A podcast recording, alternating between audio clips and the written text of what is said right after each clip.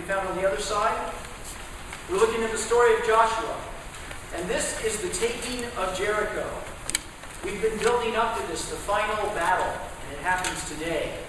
And so we need to uh, take a look and see what happens. The story is disquieting, it's shocking, and yet at the same time it's glorious. Because it teaches us about a God who is holy, a God who is just, and a God who is merciful. It's been said that God created man in his own image, and man right away tried to return the favor. But God is not in our image, we are in his. And in the story, we learn a lot about who God is and how he deals with issues like sin and how gracious he is to his people. This is Joshua 6, 6 through 27.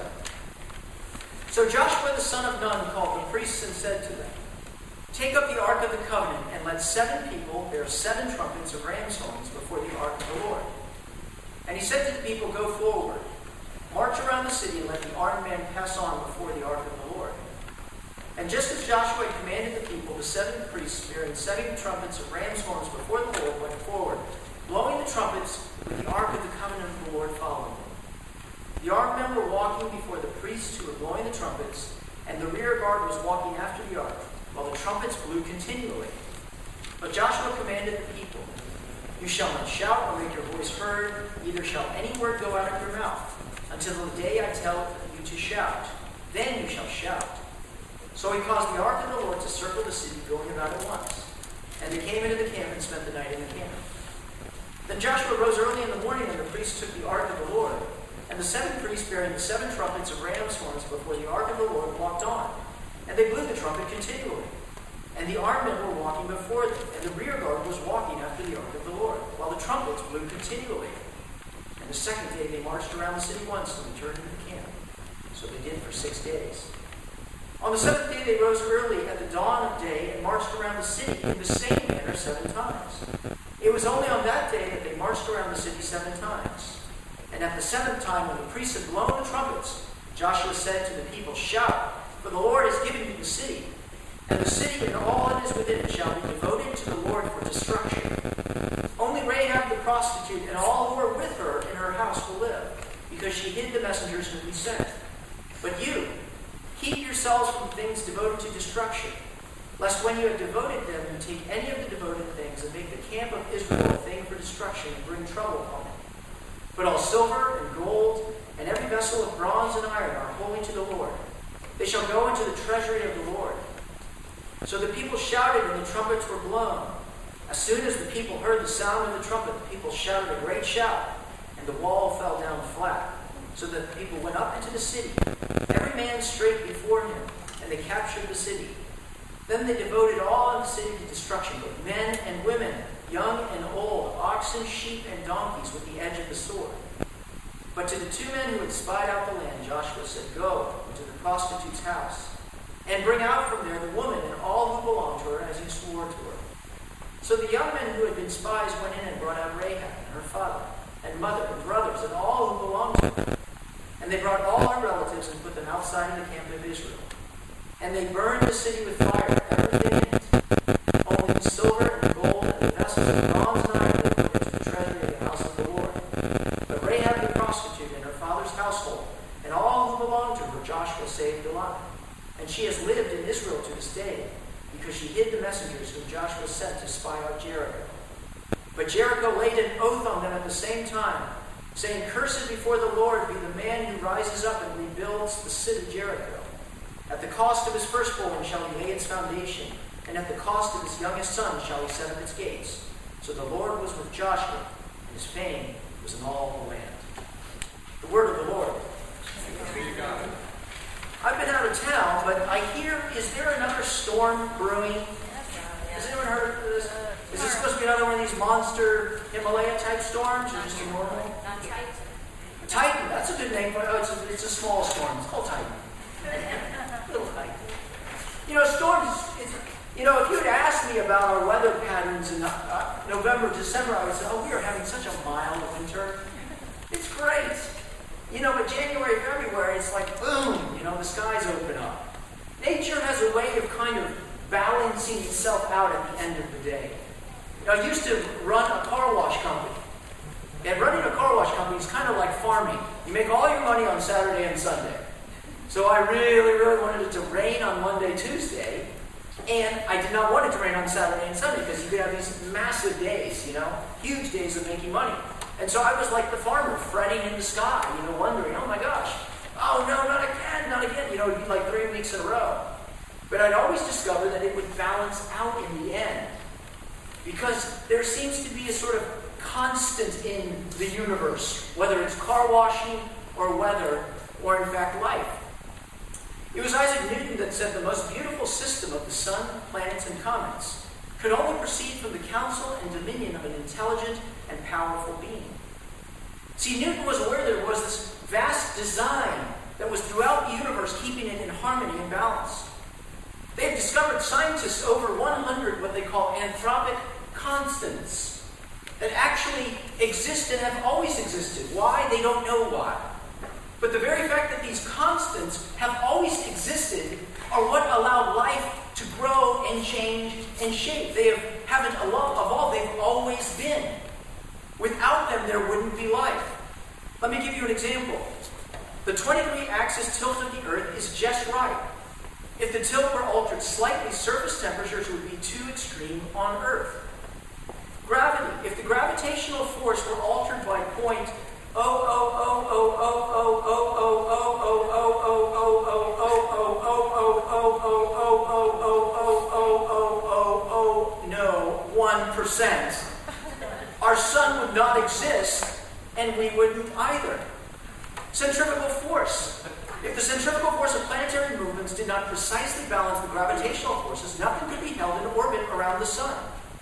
If the universe had expanded at a rate one millionth more slower than it did, expansion would have stopped and the universe would have collapsed on itself before any stars had formed.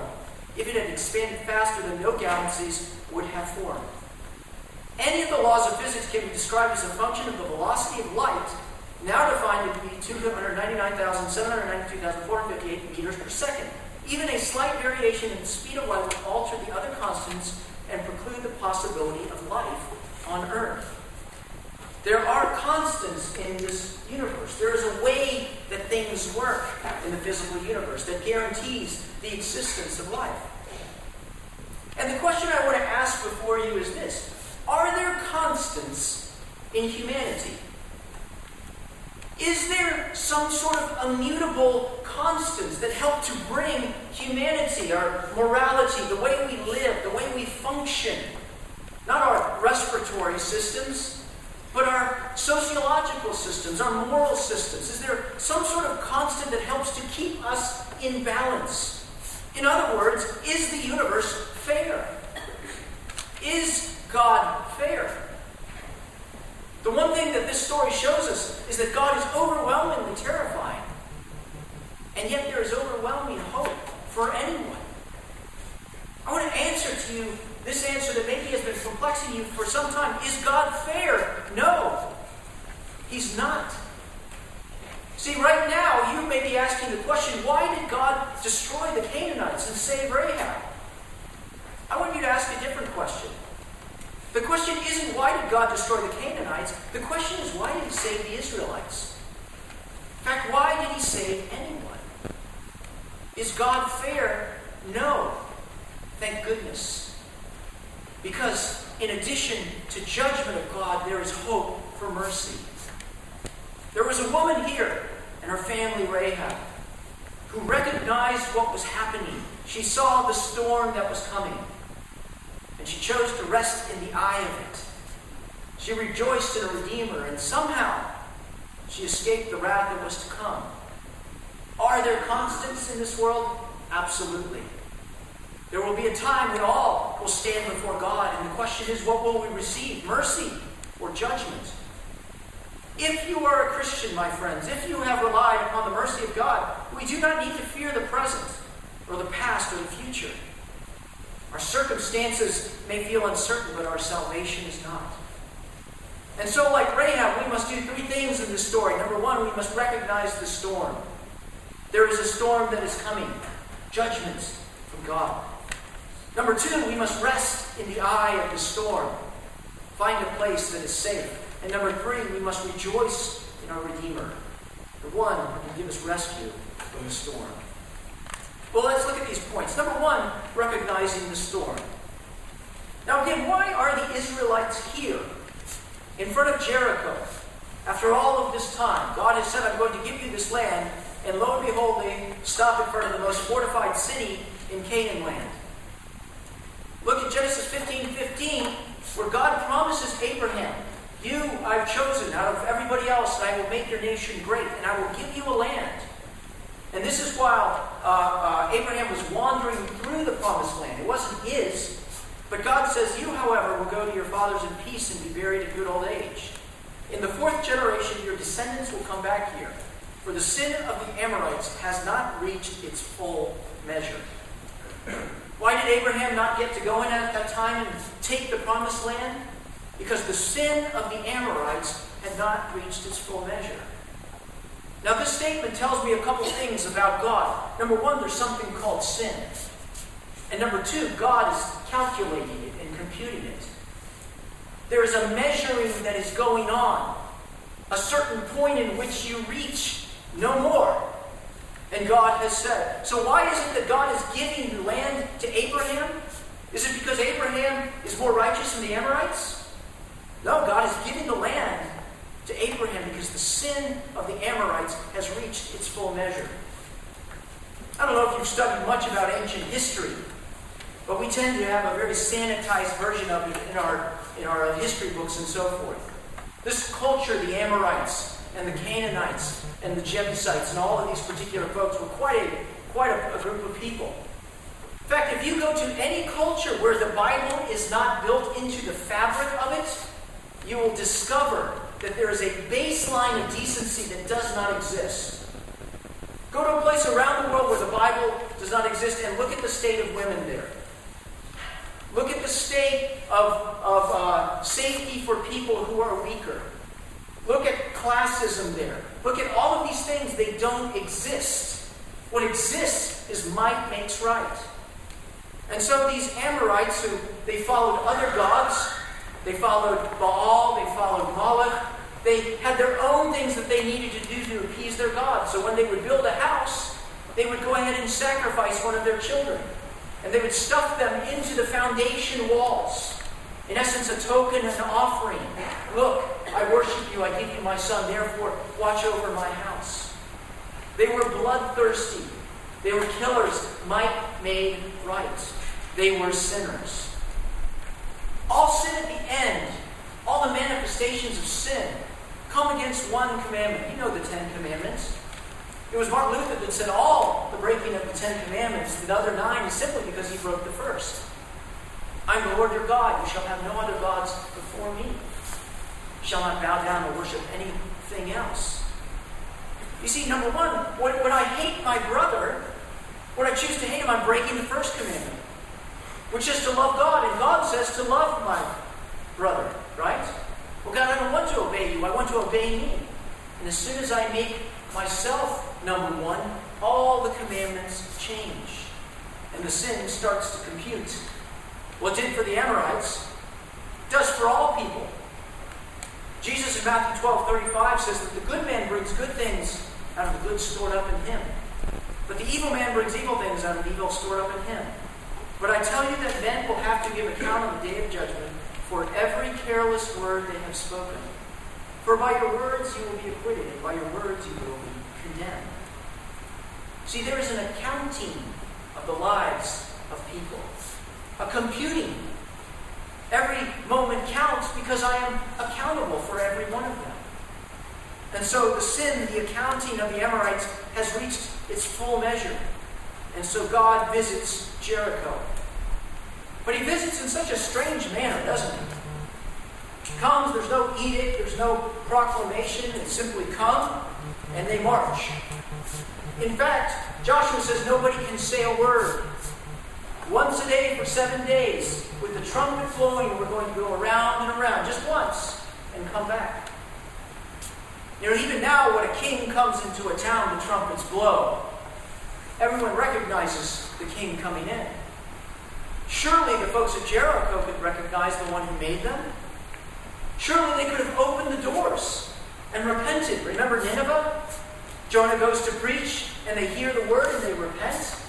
They open the doors, but the doors were not opened day one or two or three or four. Because the people of Jericho looked down at this little thing going on around them. And in their heart of hearts, they said, I am invincible. You cannot touch me. I wonder when they started laughing, whether it was day one or day two. So the trumpet blows. But there's a deeper significance to this trumpet. See, in the word Hebrew, the word trumpet, uh, which means ram's horn, also means jubilee. Jubilee, ram's horn, they mean the same thing. And that is because in Leviticus 25 8, you shall count seven weeks of years, seven times seven years, so that the time of seven weeks of seven years shall give you 49 years. Then you shall sound the loud trumpet, the ram's horn, the jubilee, on the tenth day of the seventh month. On the day of atonement you shall sound the ram's horn throughout the land, and you shall consecrate the fiftieth year, and proclaim liberty throughout the land to all its inhabitants. It shall be a jubilee for you, when each of you shall return to his property, and each of you shall return to his clan. So, what is going on here? The Jubilee is being sounded around the land of Jericho. Around and around and around it goes, sounding continuously. This land is about to be reverted back to its owner, the one who it belongs to, the one in which the accounting will be done of the people of Jericho and they will be found wanting. It's not the first time this has happened, has it? Remember during the days of Noah, of Noah? You know, when God saw the inclination of their heart and that everything they did was wicked. God says, I'm going to wipe them off the face of the earth. I'm going to have a jubilee. I'm going to restore things to their purity. I'm going to restore things to the way they're supposed to.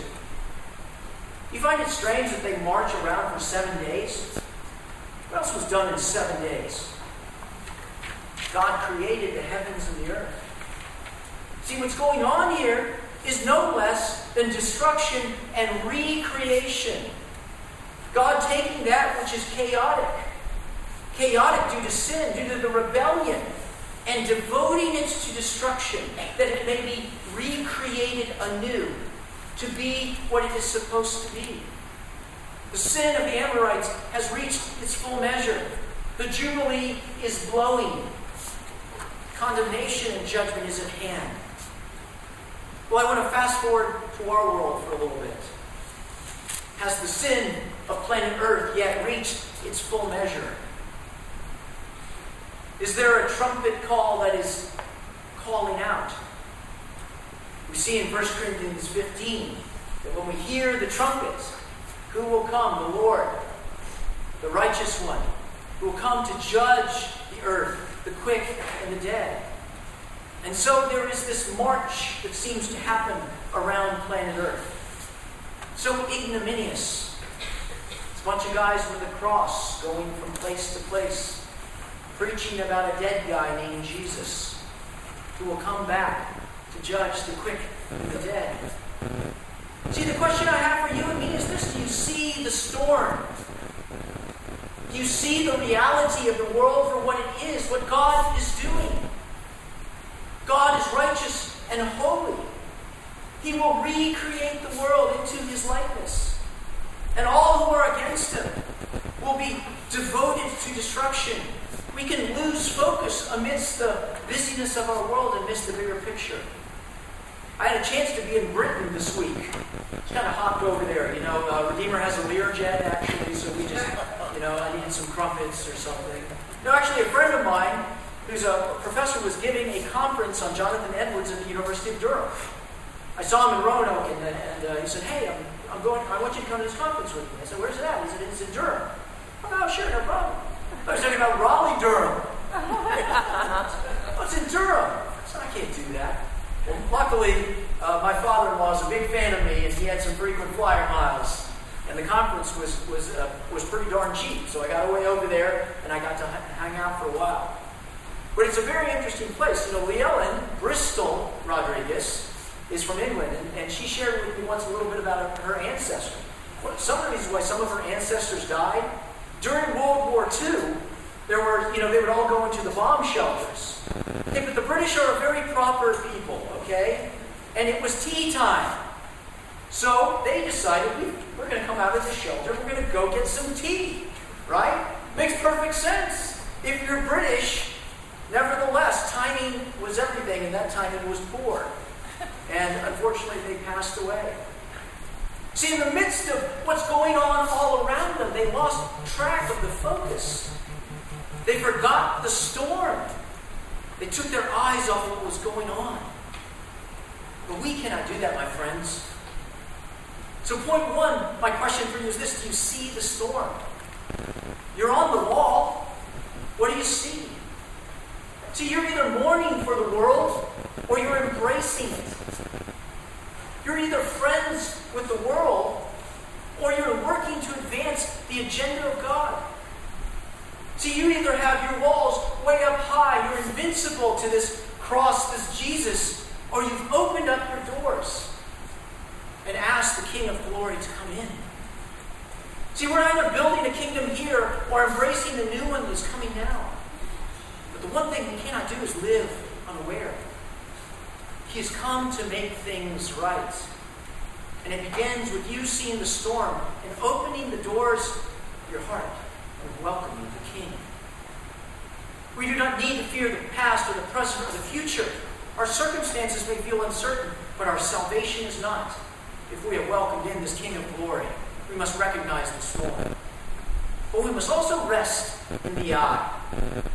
I don't know if any of you have studied storms before, but it's very interesting. Anything that's a circular storm, like a cyclone or a tropical storm, whatever, these massive storms, they have an eye in the middle of it. In fact, the more, the larger the storm, the more defined the eye.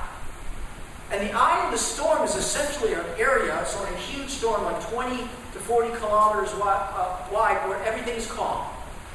There's this massive eye wall all around the edge of it that's swirling. But everything is calm. In fact, you can look up and see the sun. It's beautiful. It's like there's no problems whatsoever. There's always an eye in the great storm. And there's someone resting in that eye right now, and her name is Rahab and her family. Joshua 6:17, and the city and all that is within it shall be devoted to the Lord for destruction. Only Rahab the prostitute and all who are with her in her house shall live, because she hid the messengers whom we sent. See, God has given the edict. It's time for recreation. We're going to wipe out everybody except Rahab. Now, I don't know if when you read that story, you scratch your head and you go, well, wait a second. What about the women and children? What about the little kids? This, this is not fair. This is not right. I've discovered something about children. Do you know what small children are? They're small evil people. How did I know that? I'm one of them. I was one of them. Watch children play. Children have absolutely no filter. What's cute about them is they're cute, and God's gracious hand is upon them. God's goodness, He makes the rain fall on the righteous and the unrighteous. But when a child wants something, they look around, they can't get it, they'll grab this and they'll grab the other. If they had a Tonka truck they gotta use it, they'll use it. If they had a gun, they would use it without any compulsion whatsoever. No filter. See, what happens is most of the world, when you grow up, you start to get filters about what you ought and not, not to do because you have parents. But if you look at the demagogues and you look at the dictators and you look at the worst people of the world, do you know who they are? They're grown up children. They don't have a filter, they just have more weapons to use. See, God is gracious. All are consigned. All they are small, you know. They're just going to grow up and do the same thing that everyone else is. Oh, that's not true. Yes. Oh, yes, it is. How do I know? Because I'm one of them. And so are you. Ruth is your friend. Okay? But Rahab, wait a second. Rahab, this doesn't make any sense because if God only saves the good people, and there are no good people, why does he save Rahab? She's a Canaanite woman, prostitute, who most likely is a brothel owner. The prostitute trade is often tied to the cult, the religious cult in the area, so she's probably a shrine prostitute for another god. And yet God sees this person, she saves him. Somehow Rahab sees the storm. She recognizes the righteousness of God and she goes toward the eye. She didn't have to, she wanted to. See, God is not hostile to sinners. God is hostile to unbelievers. God's call is to sinners. Look at Jesus' ministry. Who does Jesus go to hang out with? Zacchaeus, chief tax collector, I'm going to come and hang out at your house tonight. And the crowd muttered, He's gone to be the guest of a sinner. Or the woman who lived a sinful life who came and took her hair and this perfume, and the Pharisee muttered and said, If this guy knew who she was, he wouldn't have anything to do with her. And Jesus said, Leave her alone. What about the woman caught in adultery? See, God is not hostile to sinners, only unbelievers. Does Rahab deserve uh, uh, salvation? No. Does her household deserve salvation? No. Does Israel deserve salvation? No. Do I reserve salvation? Deserve? No. Is God unfair? Yes. See, the question isn't why doesn't God destroy the Canaanites? The question is why does he save the Israelites? And save Rahab? Why Rahab and why you and why me? Remember as a kid I used to play a game with my sister. Little did I know at the time that my sister would grow up to be a CPA, a forensic, a forensic accountant with a master's in tax. Needless to say, it was not a fair fight from the beginning.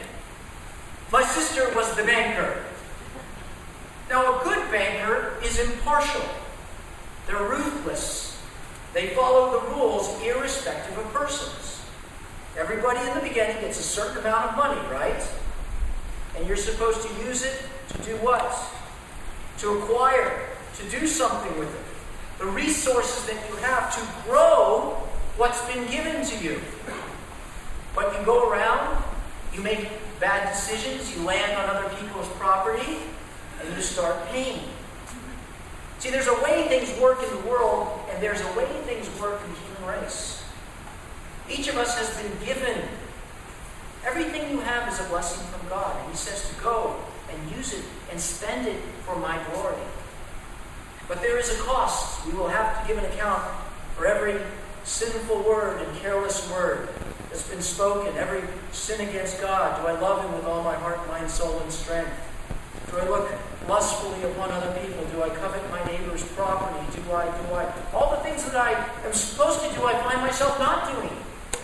And all the things that I'm not supposed to do, whether by commission or omission. See, at the end of the day, at the end of the game, there is an accounting. Each of us will give an account for our lives. But the problem is, I'm in arrears. I've overspent. I've overdrawn from other people. An impartial judge would throw me into bankruptcy.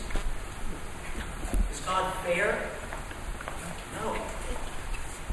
The question is not why God doesn't destroy the Canaanites. The question is why God saves the Israelites. See, whether you want to admit it or not, my friends, you and I owe a debt. Hebrews 10, 9, 27, just as every man or woman is appointed once to die and to face judgment. We must recognize that there is a storm coming, but we must also recognize that there is an eye of the storm. Did we not read in Ephesians 2 1 that we were dead in our transgressions and sins? But God, who is rich in mercy, made us alive in Christ Jesus. Even when we were dead, it is by grace that we have been saved. And God raised us up with Christ and seated us with Him in the heavenly realms in Christ Jesus, in order in the coming ages that He might show the incomparable riches of His grace. How are we to be saved, my friends? It's simple. Help me. I have no righteousness. I have nothing to give. All I can do is to humble myself and want to be saved. But we need not fear. We need not hide. What we must do is confess. Confess to the Lord. And hope for and pray for and expect mercy because God has sent us not a judge, He sent us a Savior. Now, I don't know about you, but something's a little funny with this computation. Are you saying to me, Carlos, by the way, in order to be heaven. It's not that you must be found not guilty, it's that you must be found righteous. It's not that you have a negative on your ledger, it's simply that you're of infinite worth.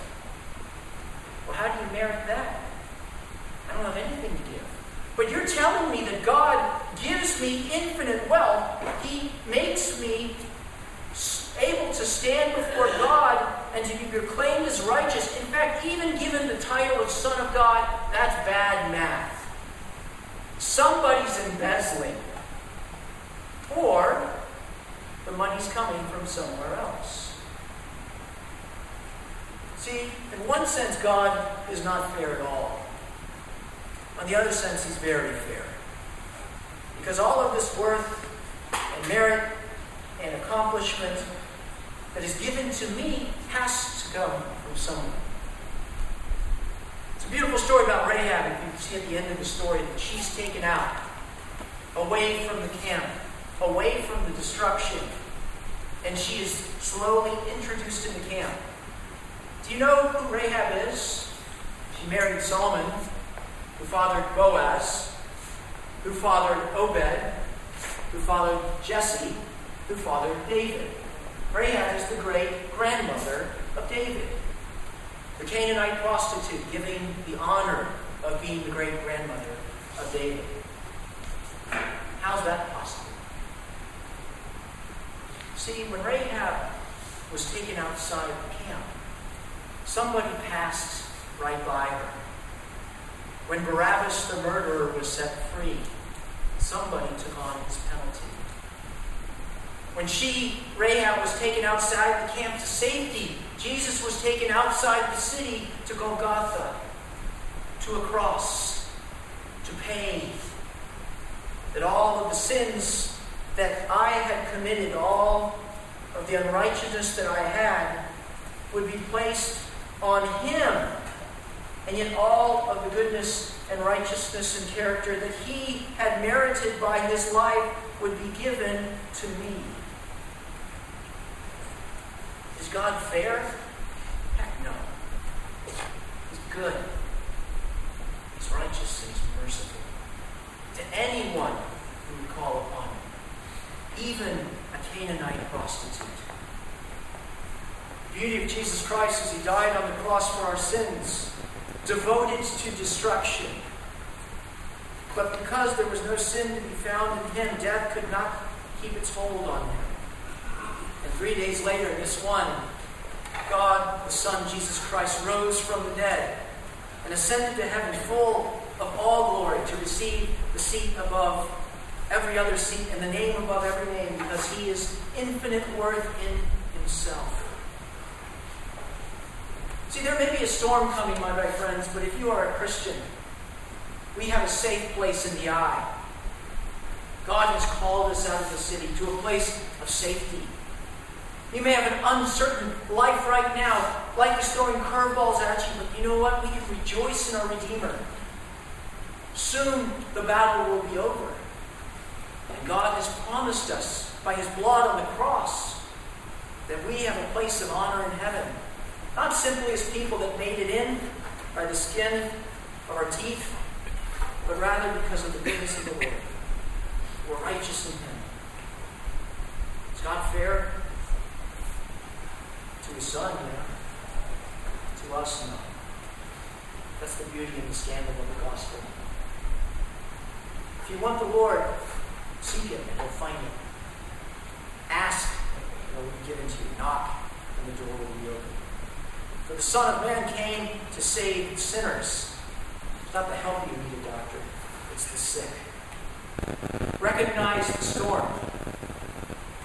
Rest in the eye. Rejoice at the coming of our Redeemer. By God's grace, let's pray. Lord, I so thank you that you're not fair. I thank you, Jesus, that you were willing to be fair and take the fairness from me. Lord, we humble ourselves and acknowledge that we are bankrupt. We have nothing to bring. But we have the riches of Jesus Christ accrued to us by his love and his sacrifice.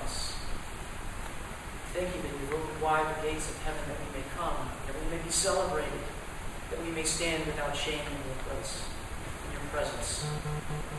Lord, help us to see this world for what it is, not to sell ourselves to it. Lord, help us amidst the storm to rest in the fellowship of believers, to proclaim the glory of the Lord. And help us to rejoice every day with coming anticipation of the glory of the Lord that shall be revealed when he comes in his jubilee. Pray all of this in Christ's name. Amen.